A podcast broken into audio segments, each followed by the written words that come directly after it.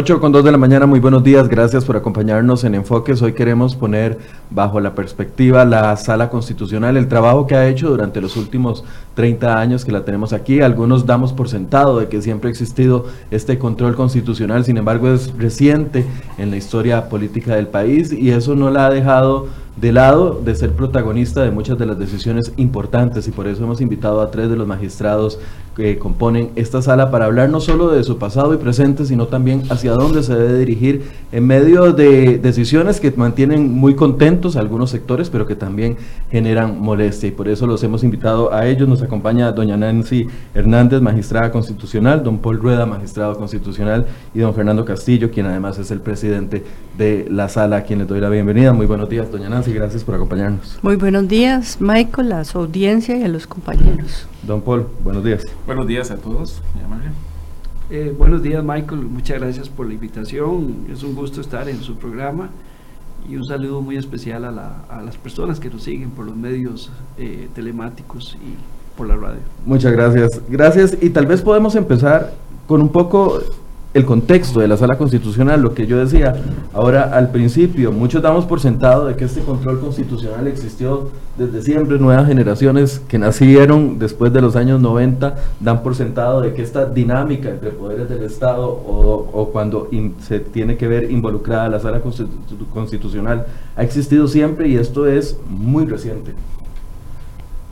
Fernando. Sí, como usted bien dice, eh, a partir del año 1989 eh, surge la sala constitucional. Antes la situación era muy eh, precaria desde el punto de vista de la defensa de los derechos fundamentales y también desde el punto de vista del control de constitucionalidad. la creación de la sala constituye toda una revolución desde el punto de vista institucional, desde el punto de vista de la protección efectiva de los derechos fundamentales de la persona y la sala en estos 30 años ha venido eh, consolidándose en, la, en el marco institucional del país y es un actor estratégico en la toma de decisiones porque para nadie es un secreto que muchos de los ah, asuntos eh, importantes de ese país terminan resolviéndose en la sala constitucional. Sí, Michael. Em, antes de la sala constitucional, y lo podemos comprobar ahora eh, con un recuento de los casos de la historia que hizo la sala en un trabajo de recuperar todas las sentencias de corte plena, o sea, del sistema constitucional anterior, desde 1909 hasta 1989, en materia de habeas corpus, amparos y acciones de inconstitucionalidad. Nos encontramos con una Costa Rica eh, muy arbitraria, donde se podían cerrar medios de comunicación, eh, donde se podían arrestar enemigos políticos, donde se podían confiscar propiedades y expulsar eh, incluso nacionales y extranjeros sin ningún debido proceso eh, y con una corte muy débil y complaciente, es decir, un control constitucional apenas incipiente. Esto no se resuelve totalmente con la constituyente del 49, del 48, pero sí se da, digamos, un fortalecimiento al crearse el, recurso de amparo en la Constitución, que se vino a, normar por ley hasta 1950, pero antes no había una forma de reclamar eh, derechos fundamentales eh, en una forma efectiva. Y eso significaba que no había contrapoder al ejercicio arbitrario del poder político. Y esa es la Costa Rica que que ha sido, digamos, lo tradicional eh, en la historia. Nosotros apenas tenemos, yo diría que unos 30 años de tener un verdadero mecanismo de frenos y contrapesos en el Estado costarricense, que es con el surgimiento de la nueva jurisdicción constitucional que sí tiene poderes efectivos para controlar el ejercicio arbitrario del poder público. Y, ahora no es que nosotros lo decimos, lo que decían nuestros profesores, que antes era una etapa de oscurantismo constitucional y ahora sí vivimos en un régimen de libertades, sino que ahora lo podemos comprobar. En nuestra página web están eh, más o menos unas 14.000 sentencias desde 1909 hasta 1989 que recopilamos y digitalizamos y rescatamos de la historia para que la gente vea los casos concretos que se presentaban y la Corte no hacía nada, ¿verdad? Y eso es un gran peligro para la democracia, cuando usted no puede mantener los límites y equilibrios de la Constitución en una democracia, cualquier, eh, cualquiera abusa del poder y se lo toma absolutamente. Don Paul. Bueno, eh, gráficamente, hay que imaginarse cómo sería la Costa Rica hoy sin la sala constitucional, todo lo que no se podría hacer. Entonces nosotros veríamos muchas personas haciendo filas interminables en la caja. Habría muchos muertos, porque no tendrían los medicamentos que requieren. Habría una gran restricción a la libertad de prensa, pero también al derecho a rectificación de los ciudadanos, porque no existirían esos instrumentos. Entonces, eh, como dice uno, ¿verdad? Uno aprecia más a los padres cuando ya no está grande y uno mismo es padre porque se da cuenta de todo lo que ellos hicieron. Pues aquí es parecido con esta criatura de la sala constitucional. Una la aprecia mucho, precisamente imaginándose cómo sería cuando ella no, cómo sería el mundo, cómo sería Costa Rica si ella no estuviera. Eh, realmente sería un lugar donde no solamente la constitución no se realizaría en la práctica como era antes, sino sería un lugar en que los propios ciudadanos sufrirían mucho.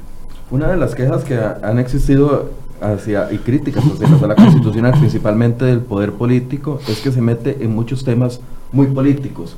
Se mete porque quiere o se mete porque la meten, porque puede, puede existir estas dos posibilidades. ¿Cómo lo analizan ustedes cuando hay críticas con respecto a que se ha vuelto muy diversa, que ha abarcado muchos temas, de que se va, que se excede en algunos eh, temas importantes, recordamos sentencias que han sido muy polémicas. ¿Cómo, lo analizan ustedes cuando ven ese tipo de críticas? Bueno, eh, muy, concreto, nosotros actuamos dentro de un parámetro jurídico positivo, es decir, de normas, que son los que nos indican eh, en dónde tenemos que aplicar el control de constitucionalidad. Y ciertamente nuestra jurisdicción el 89 se edificó, se construyó bajo un modelo de muy sui generis, de pues, control de constitucionalidad de primera mano, muy abierto, eh, donde incluso existen eh, determinados procesos de constitucionalidad que hacen que la sala eh, se incorpore en el propio proceso de formación de la ley, como es la consulta facultativa parlamentaria, también la preceptiva, digamos la parlamentaria es la más controversial. Entonces, eh, en realidad no es que la sala constitucional se meta en todo porque quiere, sino porque existe un marco jurídico que la obliga a eso. De contrario, estaríamos cometiendo el delito de incumplimiento de deberes. Pero no solo eso, Aparte de, lo, aparte de esto, hay gente que critica, y no con poca razón, de que la sala constitucional se ha vuelto una especie de defensoría de los habitantes jurisdiccionalizada. Pero claro, eso se debe porque a que el aparato administrativo no funciona, no funciona eficientemente. Entonces, eh, pienso que lo que más importa en una sociedad es el bienestar de los ciudadanos. Y al menos esta vía le permite a las personas encontrar una solución a problemas muy concretos que tienen respecto a la mala administración del Estado. Pero, insisto, lo ideal sería eh, un modelo constitucional más reposado, eh, similar al europeo, eh, en el que este, la dinámica es, si se quiere, mm, más, más pausada y mayor reflexión. No obstante, en las circunstancias actuales del país, con un Estado eh, ineficiente en múltiples áreas, sería eh, muy lamentable que la vía que han tenido los ciudadanos para solucionar al menos alguna parte de sus problemas fuera cambiada o reformada en perjuicio de ellos. Y no hay que partir de una idea básica y, es que la, sala no actúa de oficio. La sala es un tribunal que actúa a petición de parte entonces muchos de los temas que se han criticado en relación con la sala constitucional, en especial el tema de la consulta de constitucionalidad facultativa, es básicamente que muchas veces los mismos actores políticos que critican a la sala, cuando pierden una, una batalla política en el Parlamento, tratan de ganar esa batalla política en la sala constitucional a través de la consulta de constitucionalidad facultativa. Se le da un barniz jurídico a un tema que debe resolverse en el ámbito político. Hay que partir de una, idea clave, desde mi perspectiva, y es que las controversias políticas se resuelven en los, escenarios políticos. Y las controversias eh, jurídico-constitucionales se resuelven en la sala constitucional. Eh, la consulta de constitucionalidad facultativa fue diseñada eh, básicamente cuando existía una certeza de que un proyecto de ley que se estaba aprobando tenía vicios de inconstitucionalidad o en aquellos casos que los 10 diputados o más tenían una certeza o más bien una, una, una posición dubitativa, una duda de que había un, una duda de razonable de inconstitucionalidad. Pero ¿qué es lo que pasa? Que muchas veces lo que ocurre es que eh, se, se, pierde la batalla política y entonces se conjuntan al menos 10 diputados y eso se traslada a la sala. Hay otro caso que es más perverso, que es cuando eh, los diputados dicen, aprobamos esto del primer debate y veamos a ver si la sala encuentra vicios de inconstitucionalidad, con el propósito básicamente de que sea la sala la que asuma el costo y la responsabilidad política y no los actores políticos. Como lo que sucedió con la primera reforma fiscal en 2010-2011. Digamos que, que, podrían darse muchos ejemplos, ¿verdad? Eh, yo recuerdo cuando yo era asesor parlamentario eh, que a veces se, se, viabilizaba una negociación política diciendo, bueno, pongamos un estribillo y esto, y esto será vigilado o será supervisado por la Contraloría General de la República. Así se, fueron adicionando cerca de 5.000 competencias a la Contraloría General. Yo creo que el diseño constitucional no está para posibilitar la negociación política. Lo que existe desde el punto de vista del diseño constitucional es zanjar controversias constitucionales, realmente dudas constitucionales. La negociación política tiene que partir de otro supuesto y es eh, escenarios o objetivos políticos de los actores políticos pero no se puede instrumentalizar la consulta de constitucionalidad como una herramienta de negociación política. Eh, yo sí quisiera agregar que efectivamente hay un problema en cultura política, porque como le decía, antes en la historia, y estamos hablando de la que solo los últimos 30 años, el poder político ha tenido que acostumbrarse a tener un contrapeso, y ellos no están acostumbrados a gobernar con constitución y con límites. Y cuando ya viene una jurisdicción constitucional y les pone límites, les estorba. Y entonces también aquí hay un reclamo, eh, me parece a mí, de un sector que no le gusta gobernar con constitución. Esa es, digamos, mi perspectiva. Eh, bien recalcó el presidente de la sala que nosotros no actuamos de oficio cuando yo oigo esa crítica, yo digo, bueno, ¿cuáles son las extralimitaciones de la sala? señáleme, digamos, de las más de 300, ¿cuántos? Eh, casi 400 mil sentencias en 30 años. Si usted me puede señalar cinco casos polémicos, es mucho. Y entonces yo no creo que la función de la jurisdicción constitucional se pueda ver por dos o tres casos concretos polémicos en la historia y valorar, sino que hay que hacer una valoración digamos, integral de la función del tribunal y la verdad es que el tribunal vino a darle fuerza a la Constitución y a garantizar los equilibrios constitucionales, tanto en el juego de poderes como en el respeto que el poder público le tiene que tener a las libertades de los ciudadanos. Claro, porque las críticas vienen del, principalmente del poder político. Uno no ve al ciudadano de la caja, al que le dieron el acceso o al que obligaron a la caja a recibir un medicamento en específico o recibir en tiempo una operación o a que le construyan una calle porque eh, hay una persona con una discapacidad y necesita pasar por una acera. A, esos uno no los ve reclamando, es a otro tipo de ciudadano, el ciudadano político que no está conforme o no con que la sala se pronuncia con respecto al matrimonio igualitario, por ejemplo.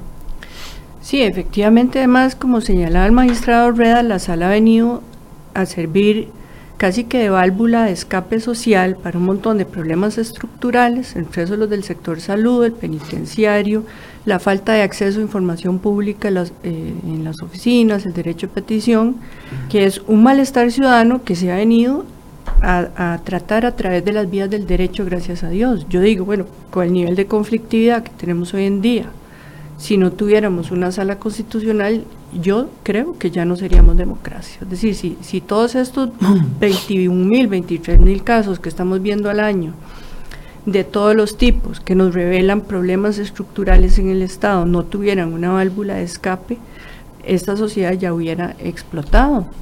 y, y, en una democracia lo importante es que los temas se resuelvan a través de los causas del derecho.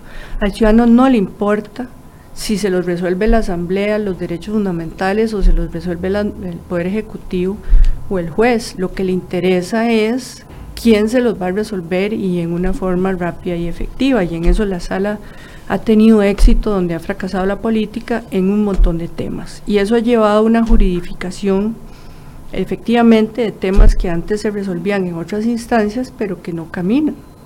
Y nosotros entonces nos vemos inundados por demandas ciudadanas reclamando que se cumpla el marco constitucional y legal.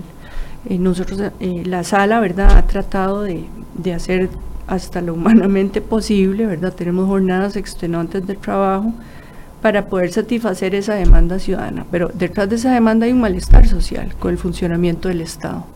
Y eso es lo que la clase política debería estar viendo.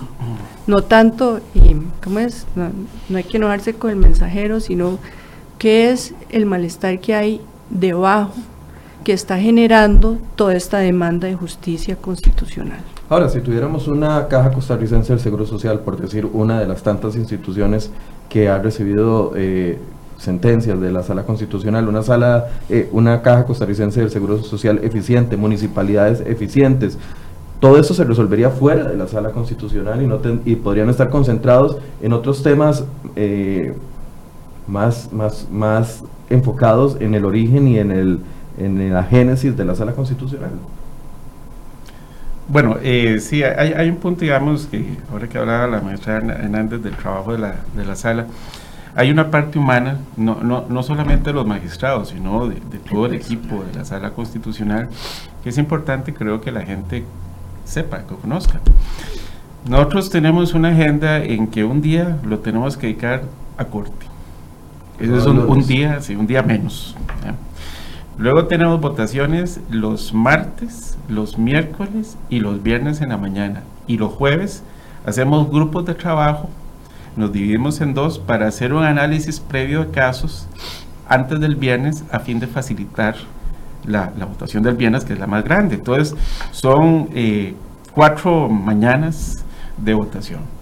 Cuando nosotros empezamos la votación, la empezamos a las nueve y últimamente estamos terminando una y media, dos de la tarde nosotros y el resto del personal, porque el resto del personal no se puede tampoco ir hasta que termine la votación. El resto del tiempo tenemos que este, distribuirlo entre el análisis de casos de los demás compañeros, la elaboración de los propios, algunas cosas de corte. Entonces con eso la gente se puede dar una idea de la agenda tan cargada que se tiene en la sala constitucional, precisamente, perdón, no se preocupe, ya ahí volvió, ahí volvió el sonido. Precisamente por este el exceso de por, el, por la cantidad de trabajo que tenemos, en el cual, dicho sea paso, el personal de apoyo, los letrados, desempeñan un papel fundamental. Entonces, lo que le quiero decir es que, eh, contrario a la gente, a la, a la imagen que, que, a veces podría creerse de que, por lo menos en la sala constitucional, eh, ahí existe un amplio eh, tiempo libre o cosas de ese tipo, o privilegios, etcétera, eso nada más alejado de la realidad, porque la carga de trabajo es realmente extenuante. Por eso yo siempre he dicho con motivo de, de personas que quieran entrar a la sala constitucional como magistrados que es indispensable que sepan, porque la sala constitucional es como un caballo a galope. Ahí uno agarra el caballo brioso y se va cabalgando con él. No hay tiempo para una curva de aprendizaje por la cantidad de trabajo que tiene la sala. Y eso es, es, es, algo que pienso que con toda honestidad tiene que decirse, pocas veces se recalca, pues tiene que decirse porque hay un componente humano de esfuerzo importante que comprende no solo a los magistrados, que obviamente tenemos una gran responsabilidad incluso de tipo político, sino también todo el personal de apoyo. Cuando se crea la sala constitucional se pensaba que 30 años después iba a ser de este tamaño, de este nivel de trabajo, de este nivel de, de poder, también hay que decirlo. Yo estuve en la, en sesión cuando se creó la sala constitucional porque yo era asesor del directorio.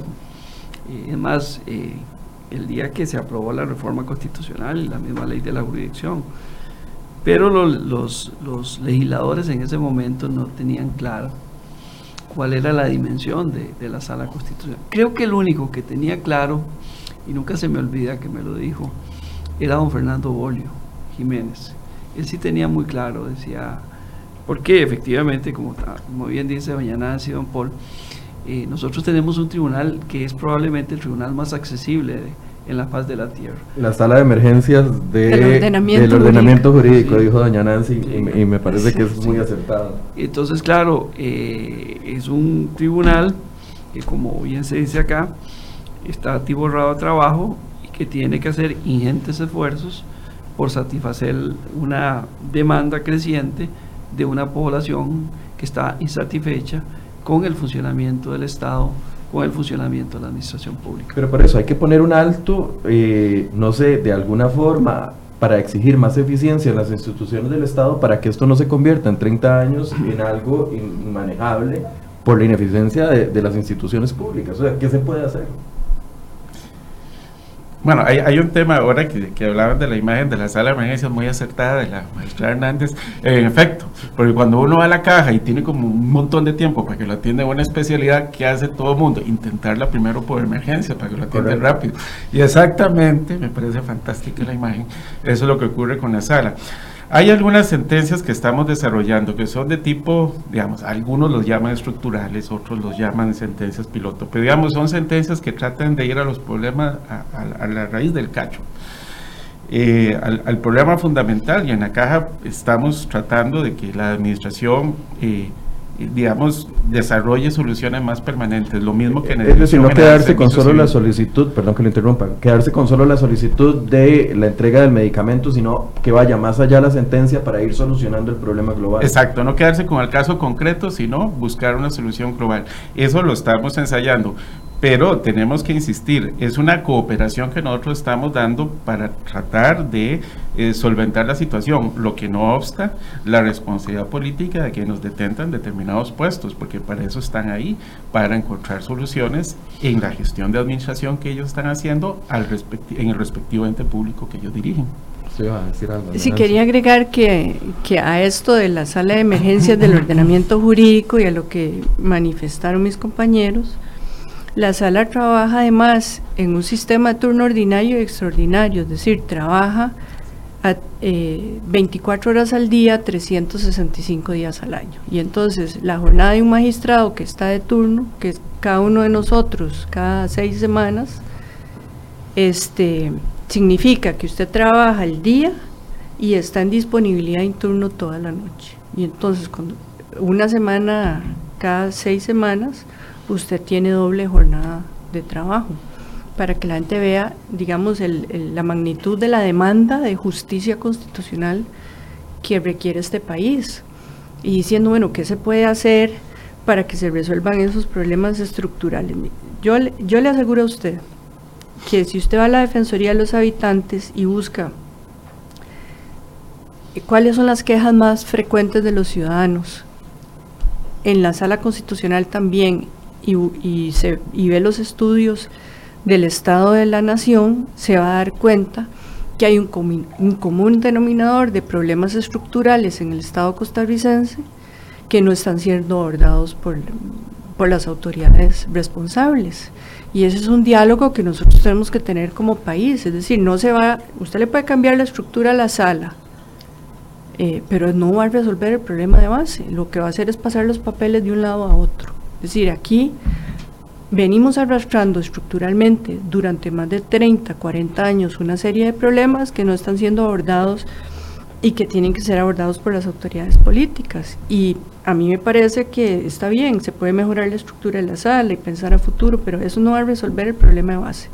Para mí eso es pasar los problemas de un lado a otro, es como ponerle una curita a una hemorragia. Aquí nadie está discutiendo por qué nosotros tenemos 40 años de tener un rezago en la seguridad social, por qué está colapsado el sistema penitenciario, por qué la administración pública no sirve y no funciona en temas esenciales. Eh, y eso recarga a los tribunales de justicia en general, no solo la sala constitucional, pero en particular la sala constitucional. Ahora, hay una iniciativa, o se ha hablado de de la posibilidad de sacar la sala constitucional de la Corte.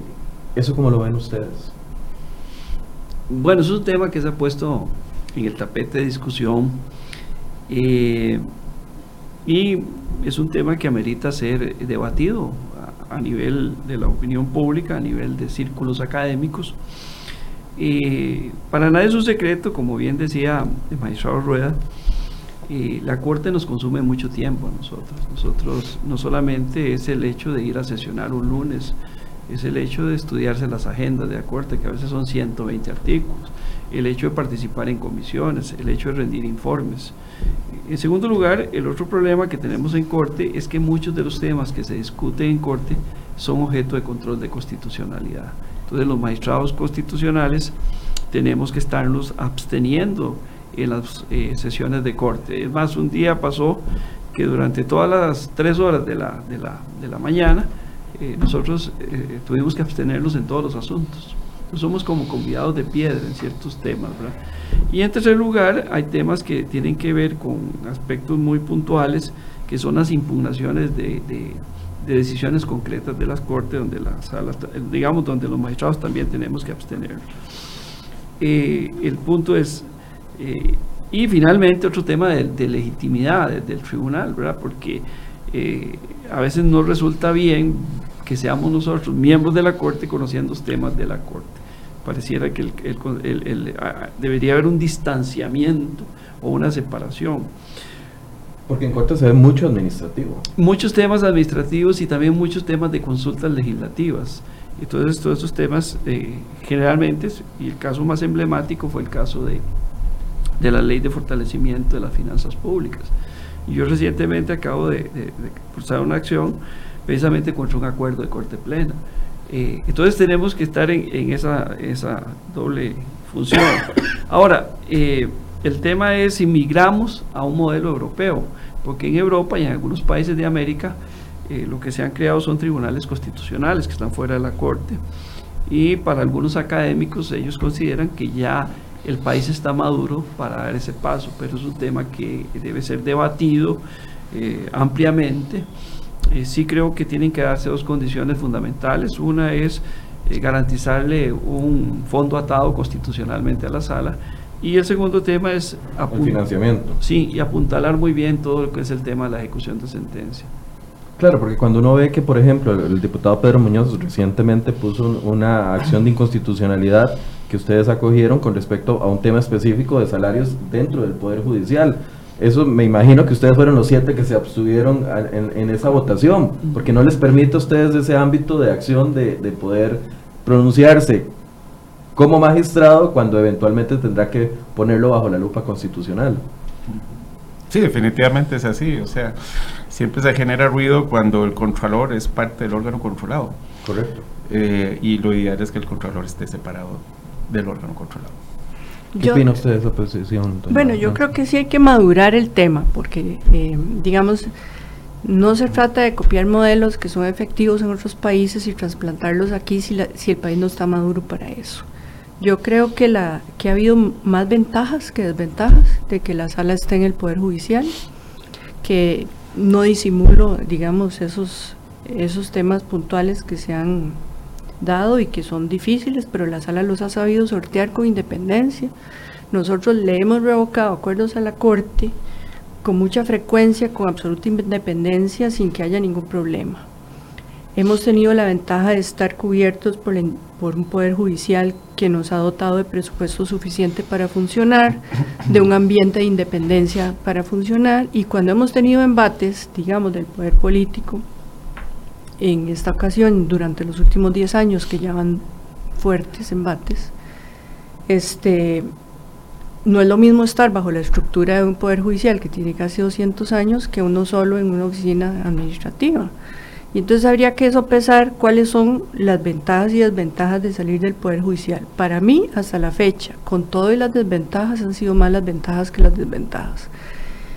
Para dar ese paso, efectivamente, como, como señala el presidente de la sala, la sala tenía que, tendría que tener garantizadas dos cosas.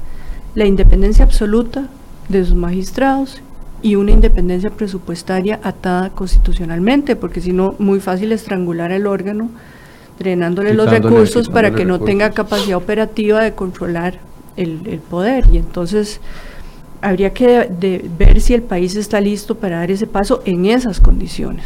Ahora, no es solo dar los recursos para que funcione la sala constitucional, al abrirse tribunales constitucionales exigiría también eh, mayores recursos para poder implementar esos tribunales dentro, en todo el país, o donde vayan a estar. Exacto, y, como le digo, aquí hay un, tema que, que, la gente no quiere debatir y es qué está detrás de ese malestar ciudadano que, reiteradamente durante 30 y 40 años se ha venido peleando en el país, eh, que se van a pasar los papeles de un lado a otro a mayor costo para la gente ¿verdad? en impuestos y en estructura administrativa sin que el Estado aborde de raíz esas temáticas. Con solo que la sala fue, eh, la caja fuera eficiente, se resolviera el tema de, hacinamiento carcelario, le dieran respuesta a los ciudadanos y acceso a los expedientes, nosotros nos quitaríamos un 40% del trabajo. Esa es la verdad. Eh, entonces, el problema, el frío no está en las cobijas tampoco, nosotros tenemos que tener ese, ese debate. Y antes que todo esto, el tema que yo quiero siempre poner sobre la mesa es que lo más importante en órganos que controlan el poder, el ejercicio abusivo del poder, es garantizar la independencia. ¿Cuál es la estructura que más va a garantizar la independencia del tribunal que tiene que ser el guardián de la Constitución? Imagínense eh, que ya llevamos este mes dos, dos parlamentos disueltos y, tuvo en el caso de Inglaterra la corte que encargada de venir a decir, no, mire, usted traspasó sus poderes al hacer eso. Ah, hoy entiendo que en Perú pasó parecido. Ayer en la noche. Este, y los grandes casos de la historia donde se han corregido arbitrariedades en las democracias ha sido porque hay independencia de los árbitros del ejercicio del poder, de los custodios de la Constitución, que son los jueces constitucionales. Y yo creo que nosotros en Costa Rica tenemos primero que asegurarnos eso, trabajar más en eso, porque sí siento que tenemos una debilidad en ese tema, antes de migrar o hablar de migrar de estructuras, porque nosotros no hemos, no hemos resuelto. Eso es como pintar la casa y, y vos tenés un problema estructural y no lo has resuelto.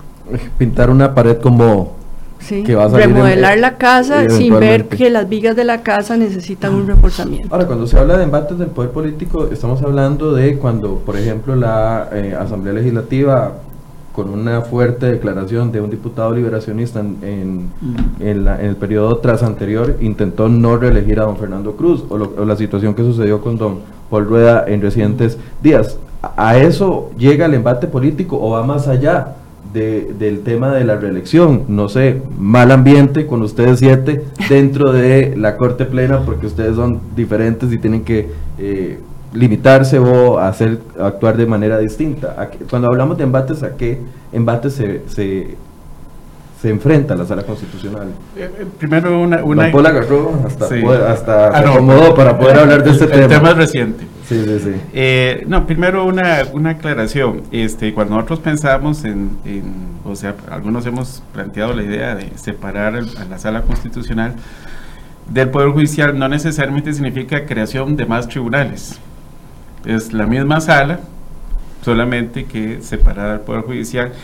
Y hablando del tema de, embates y de, y de, y de conflictos, bueno, es muy normal cuando un tribunal constitucional debe resolver temas muy álgidos, como por ejemplo el matrimonio entre parejas del mismo sexo, o el tema del plan fiscal, o el tema de las pensiones del Poder Judicial, que a mucha gente afectó. Que los tocó a ustedes también.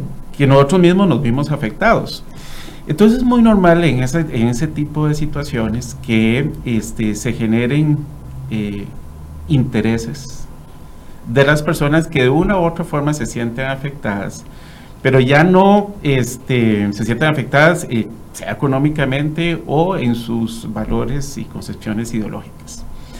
Y entonces es ahí donde el juez constitucional, yo siempre he dicho, tiene que hacer un ejercicio de evitar los prejuicios y entender por prejuicios los juicios previos.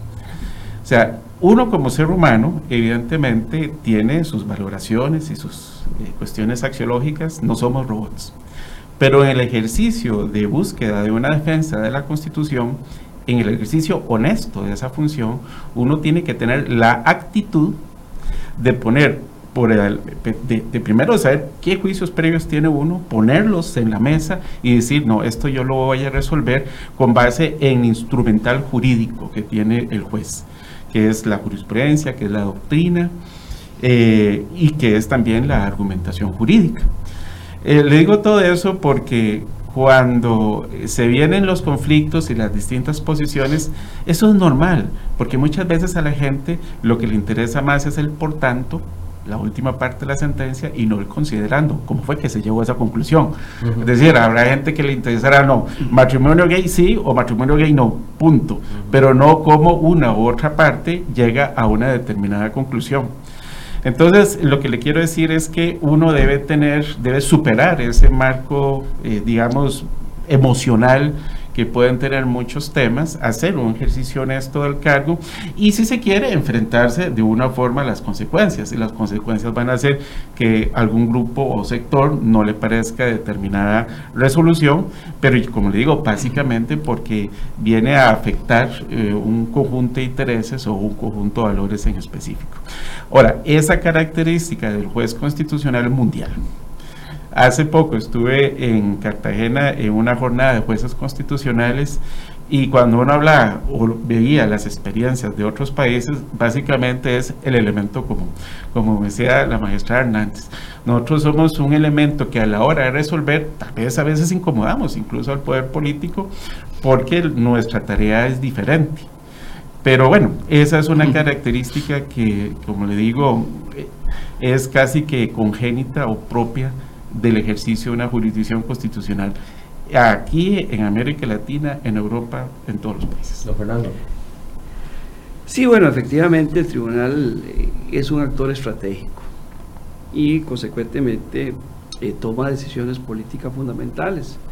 Decisiones políticas fundamentales que afectan para bien o para mal el destino de la sociedad. Entonces es muy normal que los actores políticos traten de tomar eh, control de este órgano tan estratégico como es el Tribunal Constitucional.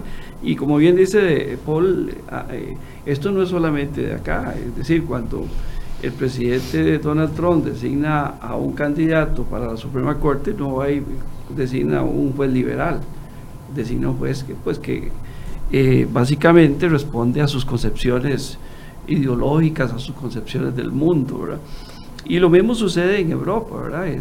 Cuando, por ejemplo, Mitterrand llega al poder y en Francia el presidente de la República, ahora ha cambiado un poquito, puede designar democráticamente a tres magistrados del Consejo Constitucional, nombra a tres jueces de corte socialista. Ahora, lo importante en esto son dos cosas. Uno, tener claro que desde el momento en que uno es designado juez constitucional, uno tiene que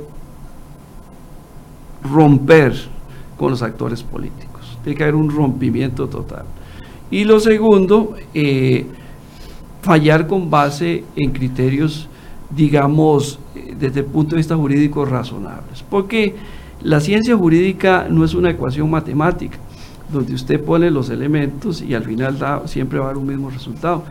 La ciencia jurídica es, eh, sobre todo la constitución, la constitución es una norma que tiene un contenido políticamente abierto, porque eso es propia de un sistema democrático, es una ciencia social, y por lo tanto existen distintas visiones. Por ejemplo, en Estados Unidos hay quienes consideran que la interpretación correcta es la, eh, la interpretación originalista, eh, la visión de los padres fundadores. Hay otros jueces que tienen una visión de lo que se llama la constitución viviente, es decir, que la constitución hay que adaptar. Entonces, lo importante en esto es un ejercicio honesto de la magistratura, siguiendo criterios jurídicos que resultan razonables a la hora de resolver un caso concreto. Ese romper con el poder político se facilitaría en el caso, por ejemplo, de que solo fuera una elección eh, o un solo periodo por parte de los magistrados, un periodo, no sé, he escuchado desde propuestas de nueve años hasta por doce años, un solo periodo donde no se vean enfrentados a una, a una reelección y eh, donde salgan eh, los trapos sucios. Sí, definitivamente yo soy partidaria de un solo periodo constitucional. Me gusta igual que varios de mis compañeros el sistema español, que es de 12 años que la persona puede regresar a, su puesto anterior y me parece que es sano que, que, nosotros demos ese paso. Si se pudiera venir a fortalecer el sistema, ese sería para mí una de las mejoras sustanciales que se le pueden hacer al ejercicio de la magistratura constitucional.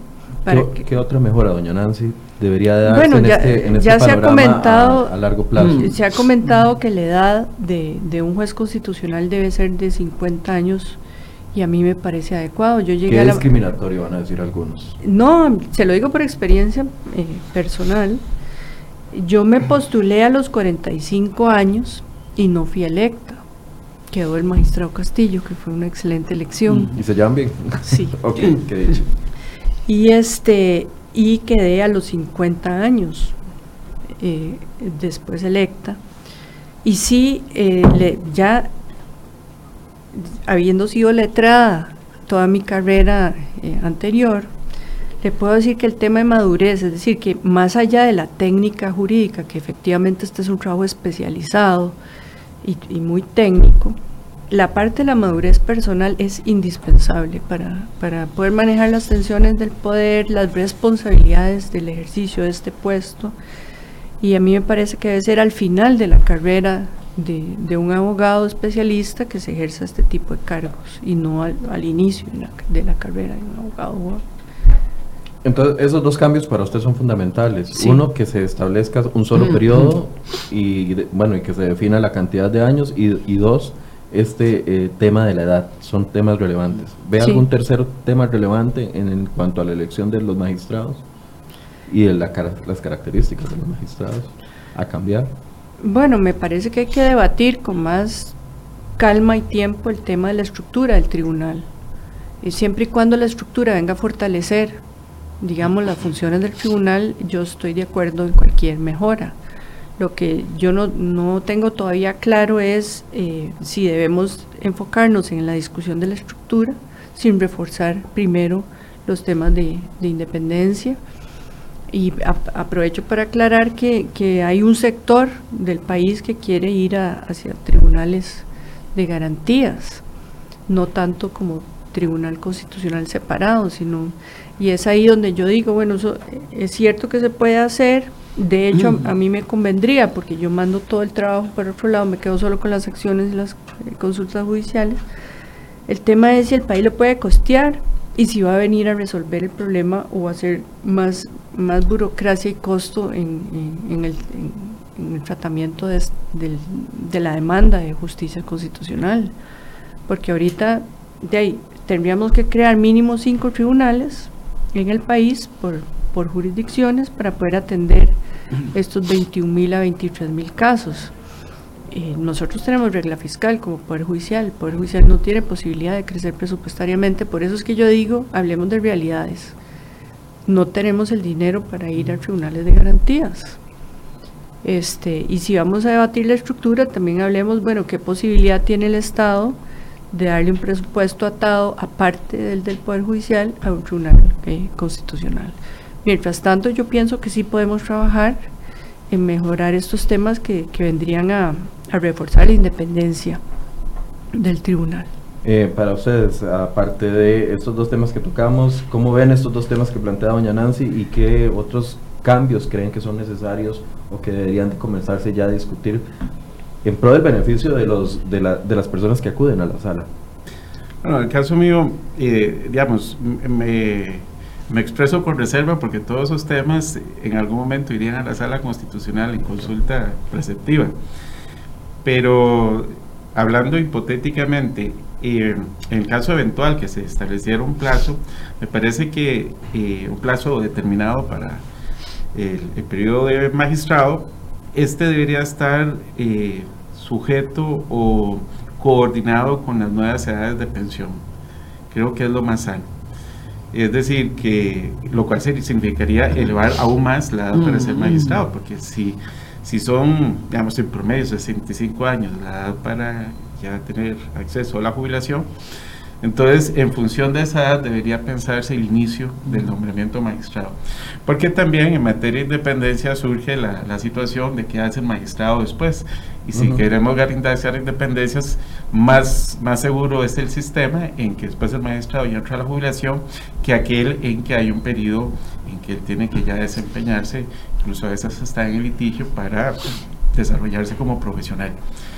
Eh, ese sería un punto, digamos, interesante. Y por otro lado, yo creo que más importante, pero mucho más importante, que el tema de cuánto va a ser el periodo de nombramiento de un magistrado, porque ya vemos que hay sistemas que han funcionado históricamente de manera muy estable, como es el de Estados Unidos, y el de Costa Rica en términos generales ha funcionado bastante bien. Este, está el tema de cómo se eligen los magistrados. Que ahí, ahí yo sí creo que, bueno, tenemos un asunto, unos asuntos por resolver respecto al cual no me puedo referir, pero yo sí creo, en términos nuevamente muy generales, que entre más transparencia haya y mayor examen haya de las cualidades y características de los candidatos, pues mejores características y mejor trabajo puede tener el Tribunal Constitucional. Entonces ahí, entre más debate y más estudio ese tema, me parece que vamos a hacer aportes muy importantes para eh, garantizar eso que muy bien decía el magistrado Castillo, esa independencia del poder jurisdiccional constitucional respecto del político que no significa aislamiento, o sea, uno puede conversar, por ejemplo, si queremos analizar que la sala constitucional salga del Poder Judicial, pues es una reforma de tipo constitucional que le toca al legislador, ciertamente, pero eh, de otro lado, ya en la actividad propiamente de resolver asuntos sometidos al conocimiento, ahí sí tenemos que desarrollar todos los instrumentos habidos y por haber para garantizar esta independencia. El asunto de la elección de magistrados es que pareciera que no hay una claridad del cómo hacerlo. Muchos critican el sistema actual, pero no hay una, una opción adicional que satisfaga todos los, a todos los sectores que están reclamando el, tema de la elección. Si me permite, ha habido países como Honduras o Perú que han hecho una, cambios que, que suenan teóricamente importantes porque hay mucha participación de sociedad civil en este proceso de elección y a veces los resultados han sido altamente cuestionados. Hay otros países como Estados Unidos que uno se asusta que sea el mismo presidente el que presenta el candidato, como muy bien dice el magistrado Castillo, va a presentar un candidato afín a su ideología, pero vea que es tal grado de control el que existe en Estados Unidos que no es cualquier candidato, por más que sea presentado por el presidente, el que va a superar todas las barreras de, de revisión que va a tener. Entonces, eh, nuevamente digo, independientemente de las distintas opciones que se den, en tesis de principio, entre más control ciudadano y de la prensa exista respecto a estos procesos, eh, aumenta las posibilidades de llevar gente muy calificada y para eh, los distintos cargos de magistrado. No, hay, un, yo quisiera agregar, yo comparto las visiones de, doña Nancy y don Paul, eh, quisiera agregar algo que, que, está sucediendo en la sociedad y lo estamos percibiendo eh, no en su justa dimensión. Y es el hecho que probablemente en los próximos eh, años, cinco, seis años, nosotros vamos a tener una gran cantidad de jóvenes, tanto hombres como mujeres, eh, formados en las mejores universidades, tanto nacionales como internacionales, en materia de derecho constitucional. Entonces, hay todo un grupo de jóvenes en estos momentos que pueden rondar entre unos 30, 28, 36 años, ¿verdad? que probablemente muchos de ellos han hecho estudios en universidades internacionales de gran prestigio y que eh, daría pie a lo que señala muy bien la magistrada Hernández, de que exista solo un periodo y consecuentemente en este caso el Parlamento tendría opciones reales de encontrar tanto hombres y mujeres eh, muy preparados desde el punto de vista académico con gran trayectoria, probablemente en la judicatura, en el ejercicio profesional, eh, siendo letrados de la misma sala constitucional, y podríamos tener a lo sumo entre unos 15 años, ¿verdad? una especie de, pool de, de, potenciales candidatos que podrían andar entre unos 50 o 60 con eh, atestados académicos, atestados eh, profesionales, con experiencia eh, en el ejercicio de la abogacía y la judicatura y además con, un aspecto muy importante que no podemos hallar y es un apego a los valores eh, ético-funcionariales que deben ser el norte siempre de todo funcionario en estos altos cargos. Entonces creo que el país está eh, creando todo un buen ambiente para que ideas como las que plantea doña Nancy, que yo las comparto, que debería ser un solo periodo y como dice don Paul, ojalá que esté ligado al retiro ya por la, el tema de, de eh, el tema mismo de la independencia judicial, eh, que podría ser una idea que, que, podría el país, un paso que el país podría dar. Algunos hablan de la necesidad de reformar la ley de jurisdicción constitucional para definir mejor en lo que debe actuar la sala y en lo que le corresponde a otro tipo de tribunales ordinarios, ya sea el contencioso administrativo, etcétera. Eh, ¿Qué opinan de eso? Sí, yo, bueno, primero quiero acentuar lo que se dijo aquí. Eh, todo esto nos revela que la revolución al crear la sala constitucional no solo fue jurídica, sino cultural. En la cultura jurídica del país se creó una nueva rama de, estudio y, defensa del derecho constitucional sin el cual la jurisdicción constitucional no podría funcionar. Es decir, las normas jurídicas en el vacío no, no, sirven para nada. Lo bueno de esta nueva jurisdicción es que vino a cambiar la cultura jurídica tanto de los abogados como a educar al país en el ejercicio y defensa de sus derechos fundamentales. Entonces yo sí veo el futuro con esperanza, independientemente de si se reforma o no se reforma la jurisdicción constitucional, como bien dice el presidente, bueno, esto no lo para nadie. O sea, no, nosotros no vamos a poder volver a un sistema de oscurantismo constitucional o de un país donde el poder político no tenga controles democráticos, porque ya la sociedad cambió y las nuevas generaciones vienen con otro chip. En el caso de, la ley, pues eh, efectivamente a mí me parece que la ley podría mejorarse eh, en varios aspectos muy puntuales. ¿Cómo se delimita mejor la, las competencias entre el contencioso y la sala constitucional?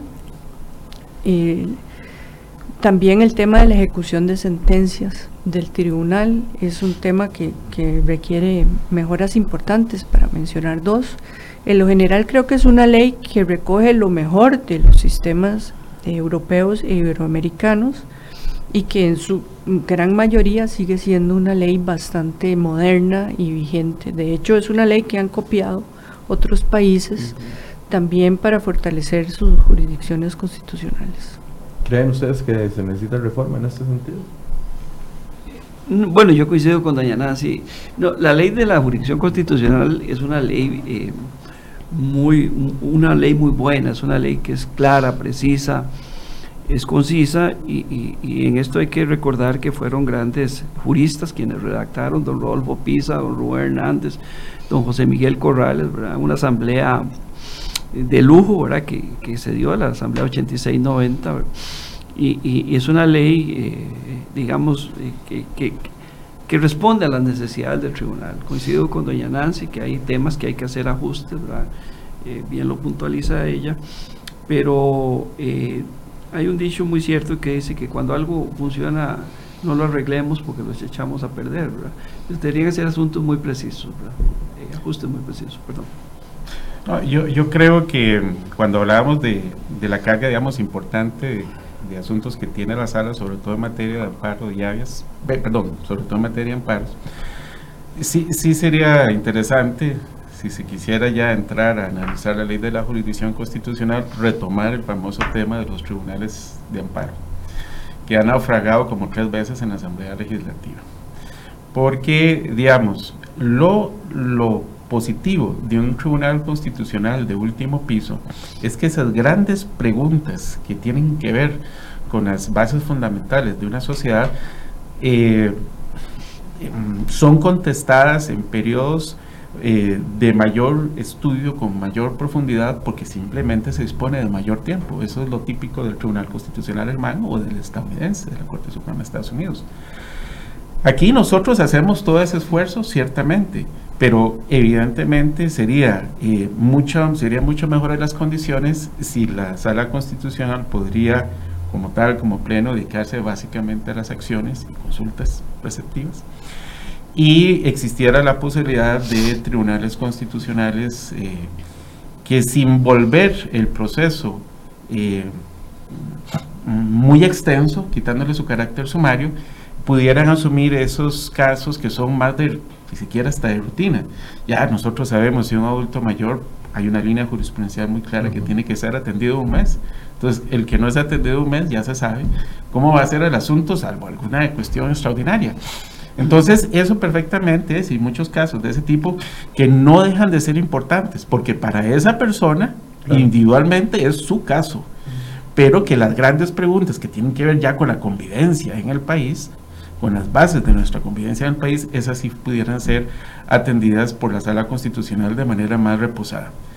Eh, esa sería una reforma interesante, pero igual es sumamente compleja y lamentablemente ya tres veces ha naufragado en la Asamblea Legislativa. Que ya se encuentra la sala en la madurez porque ha, dictado suficiente jurisprudencia como para que otros entiendan y sigan la línea, por así decirlo. Totalmente. E, eso facilitaría mucho la labor de los tribunales constitucionales, digamos, eh, que vieran básicamente amparos.